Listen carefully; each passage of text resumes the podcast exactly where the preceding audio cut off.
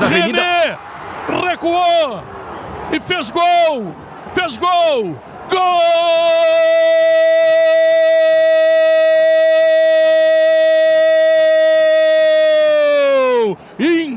Incrivelmente, René, sozinho, absolutamente sozinho, na linha da pequena área, tá mandando pronto o seu gol e fazendo o primeiro gol do Grêmio. 15 minutos, quando eu virava tempo e placar, quando o Bertoncelli ia dizer o que, que aconteceu na rodada, num lance inesperado, inconsequente, René faz a mancada do século dentro do Beira Rio e esta mancada do século dá ao Grêmio a vantagem parcial de 1 a 0. É gol do Grêmio, é gol do René. Como é que eu explico isso para as crianças lá em casa, Zé Alberto?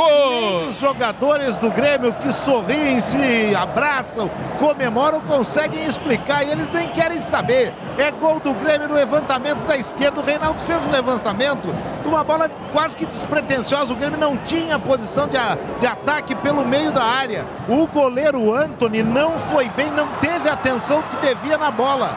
E o René fez pior. Deu um toque e o Anthony ficou no contrapé. A bola foi morrendo na rede colorada. Os dois jogadores, René e Anthony, se olhando. Grêmio 1 a 0 no fracasso defensivo do Inter. Faltou Anthony dizer, René, em que estava e o que fazer. Mas em especial e acima de tudo, o gesto técnico bizonho de René é o que impacta o Grenal.